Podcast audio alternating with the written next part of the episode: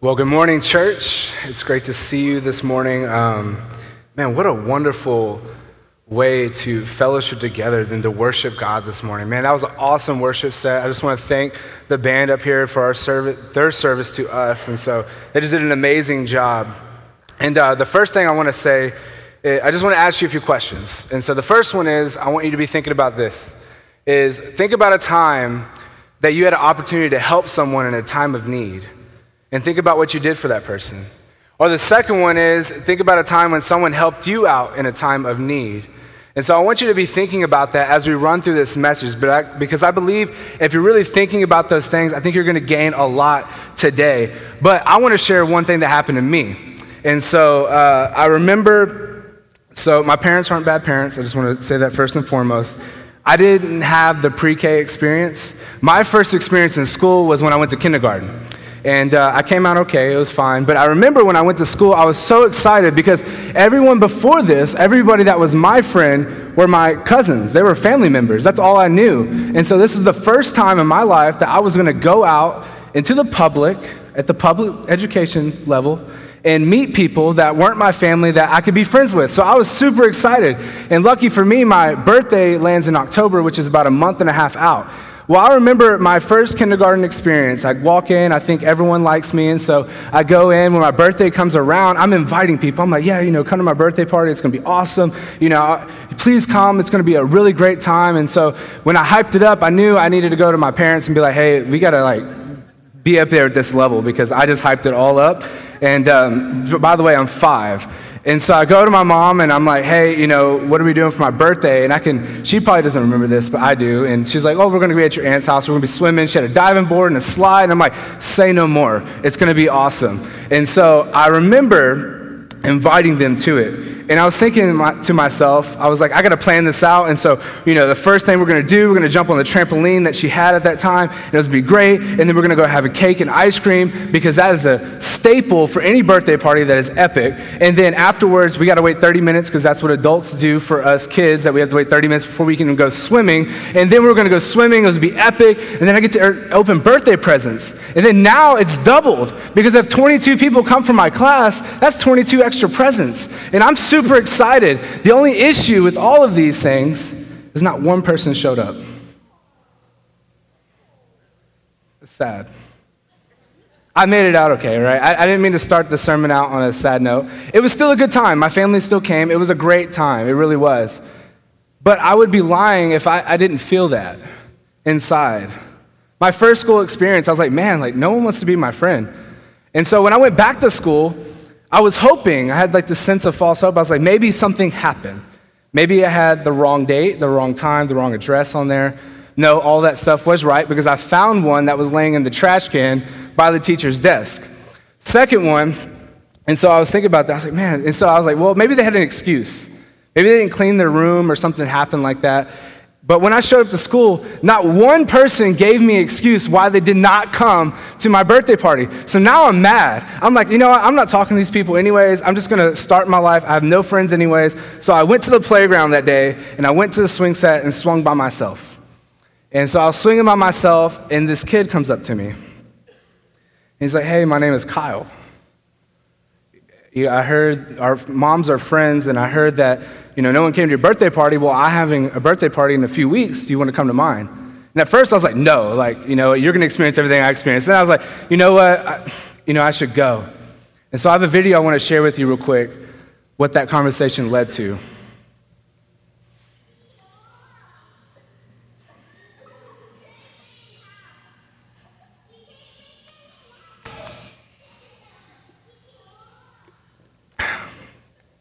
Five year old Colby, man, time flies.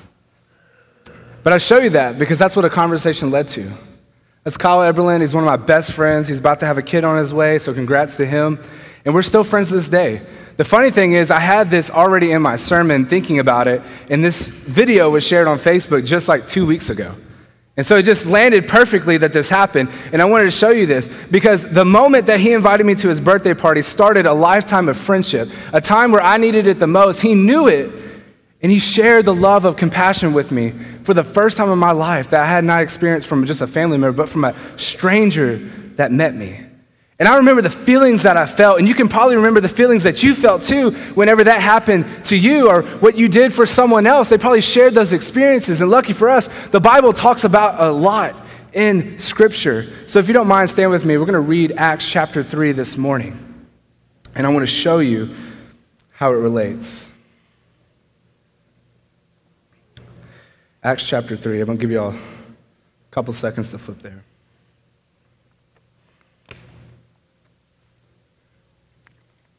It says, Now, Peter and John were going up to the temple at the hour of prayer, the ninth hour, and a man lame from birth was being carried, whom they laid there daily at the gate of the temple that is called the Beautiful Gate, to ask alms of those entering the temple.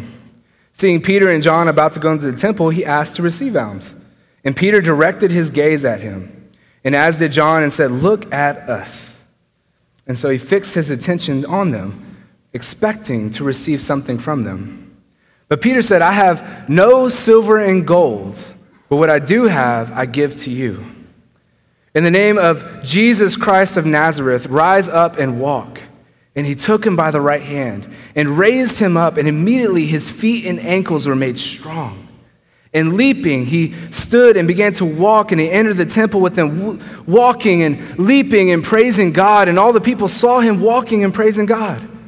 And they recognized him as the one who sat at the beautiful gate of the temple asking for alms.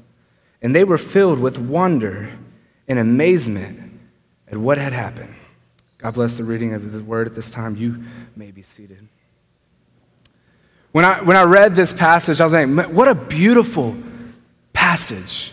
What a beautiful piece of scripture. This is one of those pieces of scripture where you come back to over and over and over again because of the beautiful message that lies within it. And so it led me to my title for you this morning, which is Calm Passion. Calm Passion. And you're probably looking at like, dude, you spelled it wrong. I'll get to it in a minute and I'll explain why, but that is our title this morning. And as we dive into the passage, we see a cripple man, right? A man, he, he can't move, he can't do anything, he can't walk, he, at that time, it's extremely difficult to live because unless you had someone that was going to take care of you, you were almost left for dead.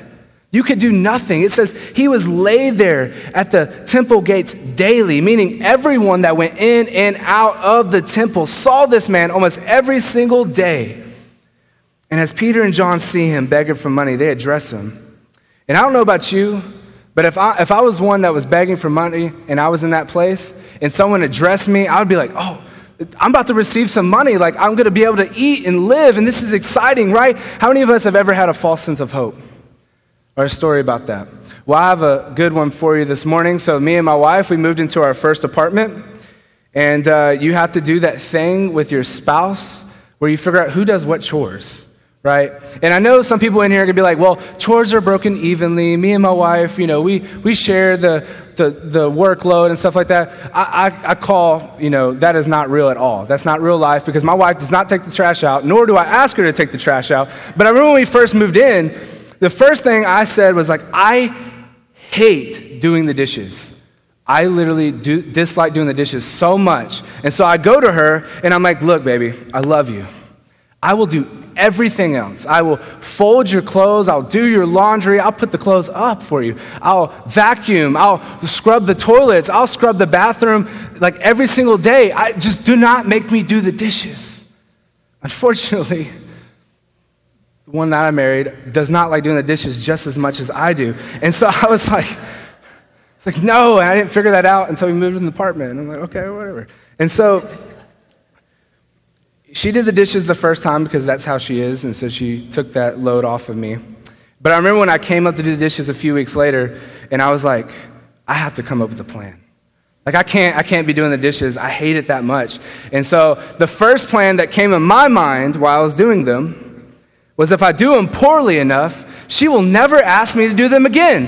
And so I'm like, okay, cool. And so I turn the cold water on, and I take the scrubber, and I'm just like scrubbing really quick. But then to top it all off, the cherry on top of the cake, I take that clean, clean cup and I place it on the crummy, not wiped down counter. Right? No drying mat, no paper towel, no towel, no drying rack, none of that. Just straight counter. And as I did that, the third dish in, I can see her looking at me. and I know what's about to happen. And so she's stomping to me and she's like, Are you kidding me? And so she's mad at me, but what she doesn't know on the inside, I'm grinning from ear to ear. I'm like, This is it. Like, it works. She's gonna take the scrubber from me. She's gonna be like, Never do dishes again. I can't trust you with the dishes, so don't ever do it again. And I was like, Yes. What do you think happened? Not that. Right? False sense of hope. Not that. She ended up giving me a 45 minute lecture on how to do the dishes. Then she didn't do the dishes at all. She was using the same dish over and over again, so she didn't even like help out with the ones that were already in the sink. And then she said I needed to do the dishes for the next month because I needed practice. So it actually backfired on me, right? And so I think about that and I'm like, that false sense of hope in that moment, I'm like, man, this is probably somewhat related to what this man felt like. Like he is about to get money. This, th- what he was trying to do, like it was about to work. But then Peter says, I have no silver and gold to give you. And I imagine what that man felt like. But what I love is what Peter says afterwards. But what I do have, I will give. See, we see Peter showing the utmost compassion for this man.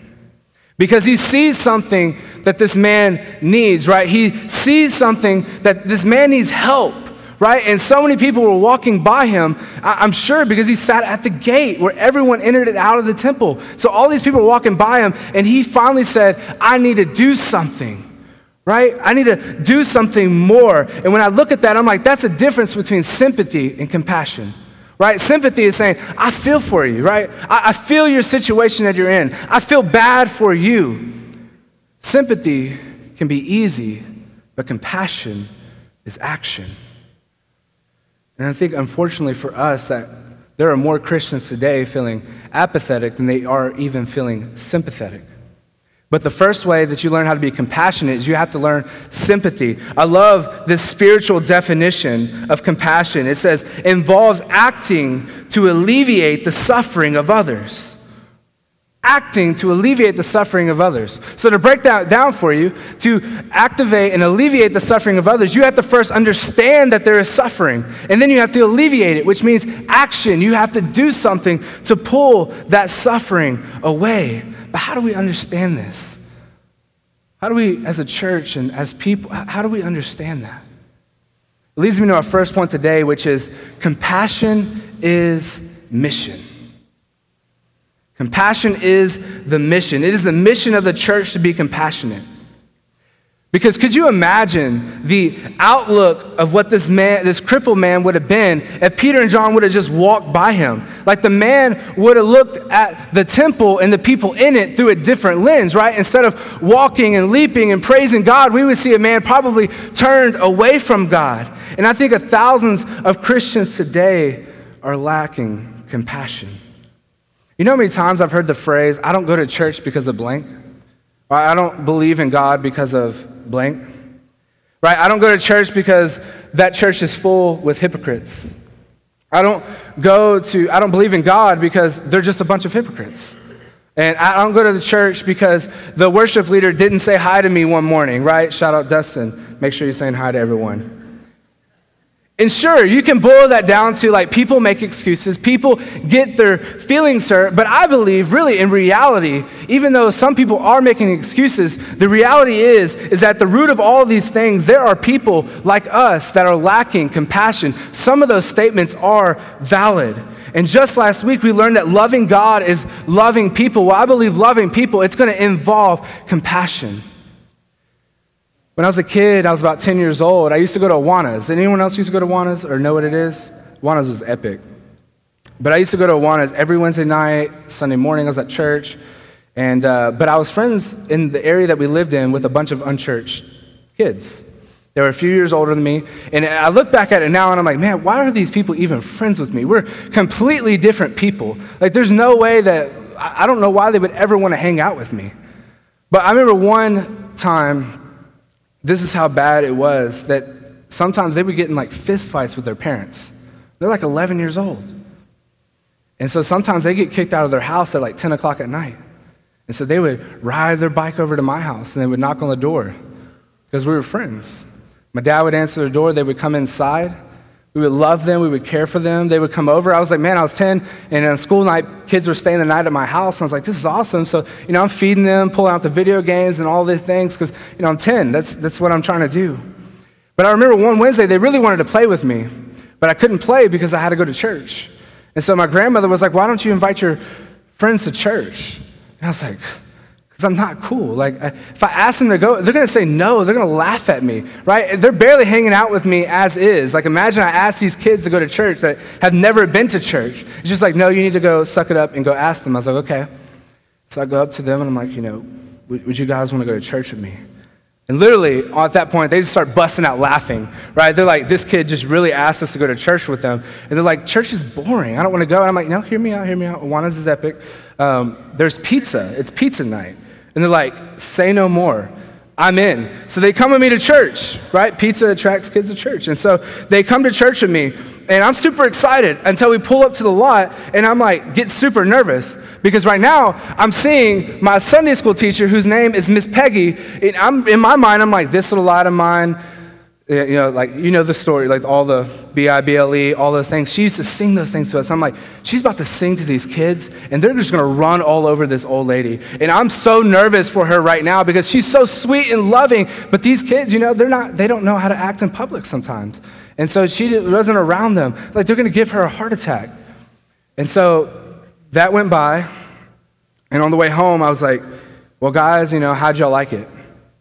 And to my surprise, they're like, we loved it. It was great. We want to come back next week. I was like, awesome, let's go. And so week two comes by, and then week three goes by, and then week four goes by, and then week five goes by. And on the fifth week, they get to church, and they found out that a few people had actually paid for them to go to church camp. And so they were able to go to summer camp with me. And they go and they get saved, and, and their lives get changed. And, and I think about that stuff, and I'm like, man, like, I'm like, that's so incredible. But I talked to him a few years ago. I was catching up with him, and I was just like, you know, man, like, why'd you go to church with me? Like, why? Like, that, that is not your vibe. That's not who you are. But you decided to go with me. And this is what he said He said, Colby, I came from a broken home. At times, I thought my parents did not love me. There were some times I didn't know if I was going to have food on the table. But even through all of that, you and your family showed me the utmost compassion. And I wanted to know what was at the root of that compassion. Wow. 10 years old, I didn't know I was making a difference. I didn't know I was making any difference in these people's lives. But it made a huge difference. And the church made a huge difference on these kids' lives, and it transformed them. And when I think about that, I'm like, without compassion, the church is dead.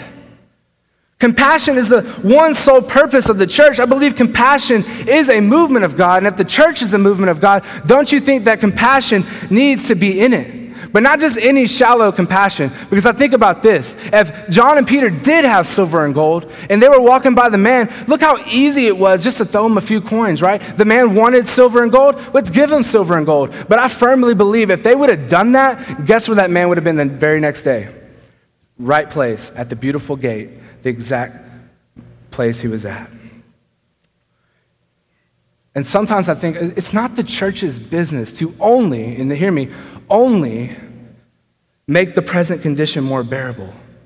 The task of the church is to release here on earth the redemptive work of Christ. Matthew 28, 19. Go therefore and make disciples of all nations, baptize them in the name of the Father and of the Son and the Holy Spirit. And when I hear that verse over, I'm saying, Church, New Day Church, the people in it, if we are not filled with compassion, then what's the point? If we are not on fire for Jesus and his mission for his church, what's the point? Why are we here? Why are we sitting here today? I think it tells us in verse 6, though, look with me. But Peter said, I have no silver and gold. I love this last part. But what I do have, I give to you. What a servant minded phrase. That I don't have much, but I'm going to give you something, right? I, I, may not be able to do what you want me to do, but I'm going to try. I'm going to give something to you. And I think to have an attitude like that, we have to have a mission mindset right? We do not simply acknowledge that God's will will perfectly be done in heaven, right? We offer our hands and feet to work uh, with God to bring his kingdom to this world. And I think about Peter could have just said, like, hey, like, Jesus loves you, man, chunk the deuces and walked out, right? Right? We just shared the love of Jesus right there. But he didn't just want to do that. He wanted to do something greater than that because he didn't want to just help the man in his present condition. He wanted to transform the man. He wanted to transform in the, he wanted to transform his life for Jesus. How many of us today want to transform lives for Jesus? We have to be people that are seeing needs and meeting those needs, right? With the power that lives in us, which is the Holy Spirit. We have to be people who are willing to offer something towards the kingdom. James chapter 2, verse 14. Many of y'all probably heard it. It says, What good is it, my brothers, if someone says he has faith but does not have works, can that faith save him? If a brother or sister is poorly clothed and lacking in daily food, and one of you says to them, Go in peace, be warmed and filled, without giving them the things they needed for the body, what good is that? I love this last part. Thoughts of faith by itself, if it does not have works, it is dead. Guys, we are the hands and the feet of the church. Our services that we offer combine to bring the kingdom of Je- uh, Jesus to the lost. Whether you serve on just a regular Sunday team, or whether you make the coffee, or whether you teach the kids, or whether you teach New Day Bible study, or whether you're preaching the word, right? We are combining together to serve the mission of the church. And maybe we can't do everything, but we got an attitude of we're going to do something, right? We're going to do something for the kingdom of Jesus, right? We, and we can say, I, I'm limited in my human abilities, right? I can't do everything, but I'm going to give what I can. Service in action is one of the easiest ways that we can serve to show compassion in people's lives. But it does take some work to get mission mindset ready for it because we're so inward focused. I mean, think about it, right? We're, we're so stuck up on ourselves sometimes. We're so stuck up on our, our selfishness, right? Sometimes we get in these ruts where we're like, my needs and my needs and my wants and what I want, right? We get in ruts and we don't care about anyone else or anything right, right now. And so I understand those. Sometimes we need to be filled, right? We have to be filled up to be able to pour out to some people. But I think some people take it to the next level where it's like, my needs, my needs, my needs. Could it be that the key to reaching your needs is to reach out and help someone else reach their needs? The power of service in the church is full of compassion. It's the great power of the Holy Spirit.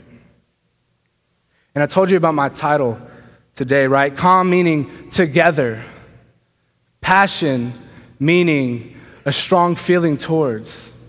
And whenever you put those things together, that's when you find compassion, right? A passion focused mission from all of us coming together makes compassion. And I believe compassion is when everybody has the same mission, the same mindset, with the same passion to make a difference. And it's not only serving on Sundays because you can always serve someone else outside of these walls. It's not just here. Last week we, we, talked about community in the church, but it's more than just this, right? It's reaching the lost outside of here. Let's be a church with the attitude of see a need and meet a need. If we were a church of see a need, meet a need, it would make so much of a difference. And maybe some of us today need to be reignited by the Holy Spirit, right? Something needs to burn inside of you. Something needs to go off so strong inside of you. You have to get to a place in your life where you're like, I can't do this anymore. I have to serve. I have to pour out. I have to help people. That is ultimate compassion. We have to understand that people are suffering every day without Jesus. Every single day that goes by is another day that someone did not receive compassion from us. But what I love in this scripture today is it doesn't say just compassion does everything. I love Peter and John's faith through the process. The faith of knowing how powerful Jesus is to heal the cripple, but not just heal him physically, but to heal him spiritually, right? Their expectations of God are so high. But I think a lot of us today, our expectations of God are so low. We, off, we are often too ready to settle for much less than God wants to give to us. We're often ready to settle so low. We, we believe that our low expectations from God is going to rob us. And it does. When you have low expectations of God, it robs you from what He's trying to do in your life, to use you to transform other people's lives, right? We get to this mindset of, I can't do it. Why, why would God use me? You know, why share the power of Jesus? It's not like anything's going to happen. And that runs through people's minds because I've been like that before. I've been to the point where I'm like, sharing the love of Jesus doesn't matter. It's not like it's going to do anything. We have to get rid of that because when we have that mindset like that, we have just robbed ourselves from every opportunity that God was about to use you for. And we need to start lifting our expectations today for our all loving and our all powerful and our all compassionate God. And the reason why you should allow Him to use you for something greater, and the reason why you should uh, allow Him to use you to share the love of Jesus is because I believe that compassion is Jesus. I want all of us to look at the life of Jesus. Look at His many miracles. He healed lepers. He raised the dead to life. He healed the crippled. He healed the blind. But what I want you to see is that compassion always preceded the miracle. Right? Compassion always preceded the miracle. In every circumstance, in every miracle, in every relationship, Jesus shows us how valuable compassion is, right? Jesus, He raises new people to life. He, he changes people's lives. And I think about how many people He raised up as disciples. See, compassion is looking for the sick, it's looking for the hurting, it's looking for the broken, it's looking for the suffering, it's looking for the sinner. Isn't that what Jesus does? He looks for people like that. And if Jesus is the head of the church, don't you think that we should be seeking the same thing. So not only should we have an attitude of see a need, meet a need, we should have an attitude of I will because he did. I will because he did. To reach the lost, to be a movement of God, to, to do anything to transform lives, compassion has to precede anything that we do. And I love, out of all of this, that Jesus doesn't just teach us some things in the Bible, He doesn't just show us some miracles to learn from. He shows us the ultimate form of compassion by sacrificing Himself for us. What better way to display compassion for someone else than to sacrifice yourself so that way they, we can now be reconciled with Him? What better way of compassion is there?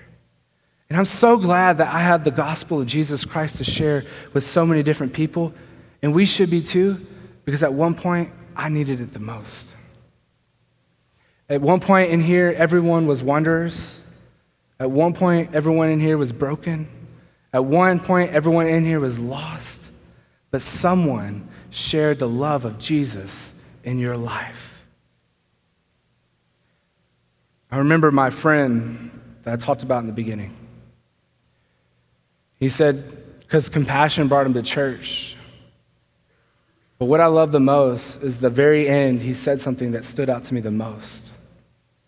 He said, Colby, I wanted money, I wanted cars, I wanted girls, I wanted to have a life of violence and gangs. I wanted to pursue a life that was filled with drugs and alcohol. And the time that I invited to church was one week before he was already planning to rob a house for a gang initiation. And he said, Colby, I thank God every single day that I got what I needed and not what I wanted. Aren't you so glad that you got what you needed and not what you wanted? Our, our, God is so compassionate. Our Savior is so compassionate that He did what any great father would do. He gave His children what we needed and not what we wanted. What is stopping you from having compassion today? What is causing the barrier between the people that you need to be ministering to and you. So, as we draw to a close this morning,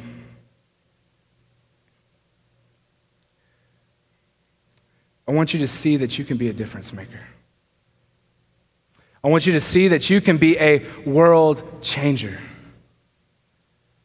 That you have been given the best gift that you could ever receive past eternity, which is the Holy Spirit that lives within you. I want you to see how much compassion that the love of Jesus is that resides in you today. And we came in today with a lot of suffering, and we came in today with a lot of stress, and we came in today with a lot of anxiety, and we came in today with a lot of worrying. We're all far from perfection. But aren't you glad that God meets our indifferences with forgiveness?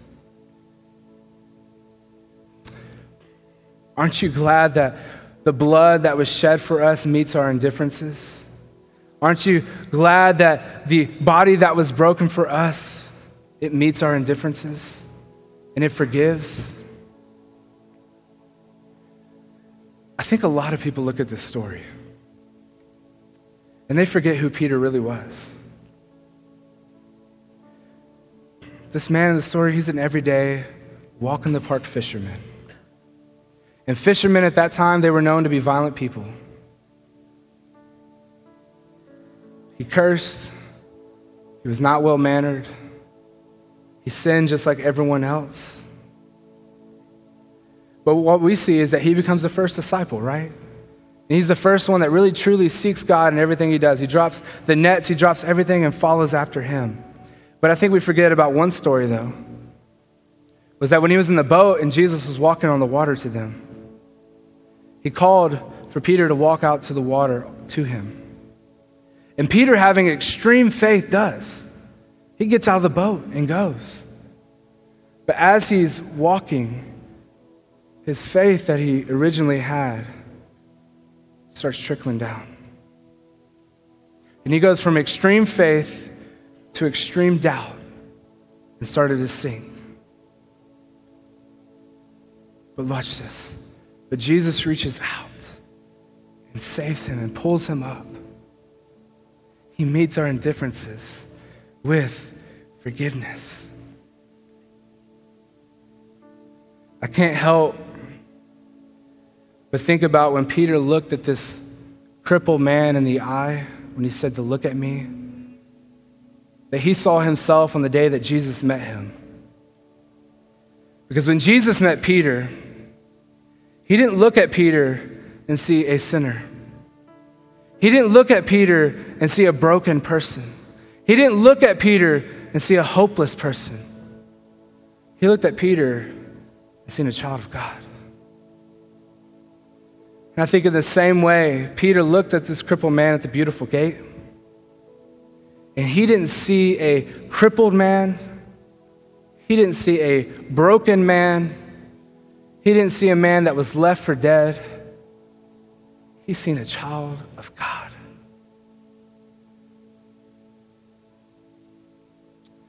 Compassion is seeing more in the person, even when they can't even see it. Because God looked at you and seen way more in you than what you could ever even know. So I look around this room, I see 200 plus people. And I think about how much of a difference that we can make if we went out into the world and shared compassion. If we shared the love of Jesus, how much of a difference we would make if we looked at people and we seen children of God.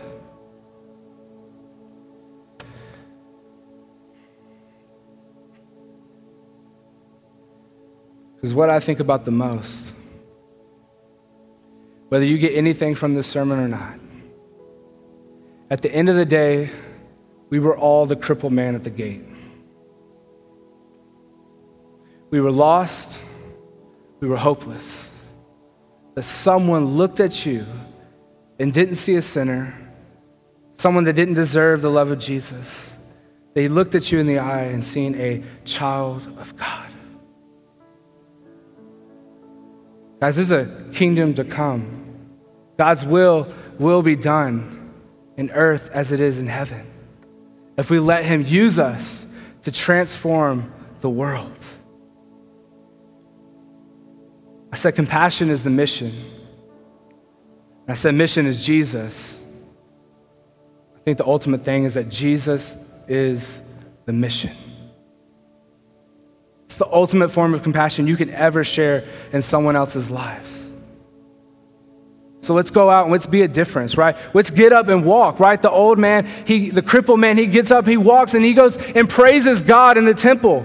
Why are we not going and praising God in the temple? Because someone saved your life. Someone shared the love of Jesus with you. So as we leave here today, we need to get up and walk. And we need to praise his name for giving us the ultimate form of compassion and giving us what we needed and not what we wanted. Let me pray for y'all today. Dear Heavenly Father, Lord, I just thank you so much. Lord, that when you look at us in the eye, Lord, you don't see a broken person. You don't see a hopeless person. You see us as your children. Lord, I pray because someone shared the love of compassion with us, Lord, that when we step out of these doors, Lord, we leave different than when we came in. And we want to transform lives, and we want to tell people about you, Lord. Lord, thank you for giving us what we needed and not what we wanted. So we love you. We pray all this in the name of the Father, and the Son, and the Holy Spirit.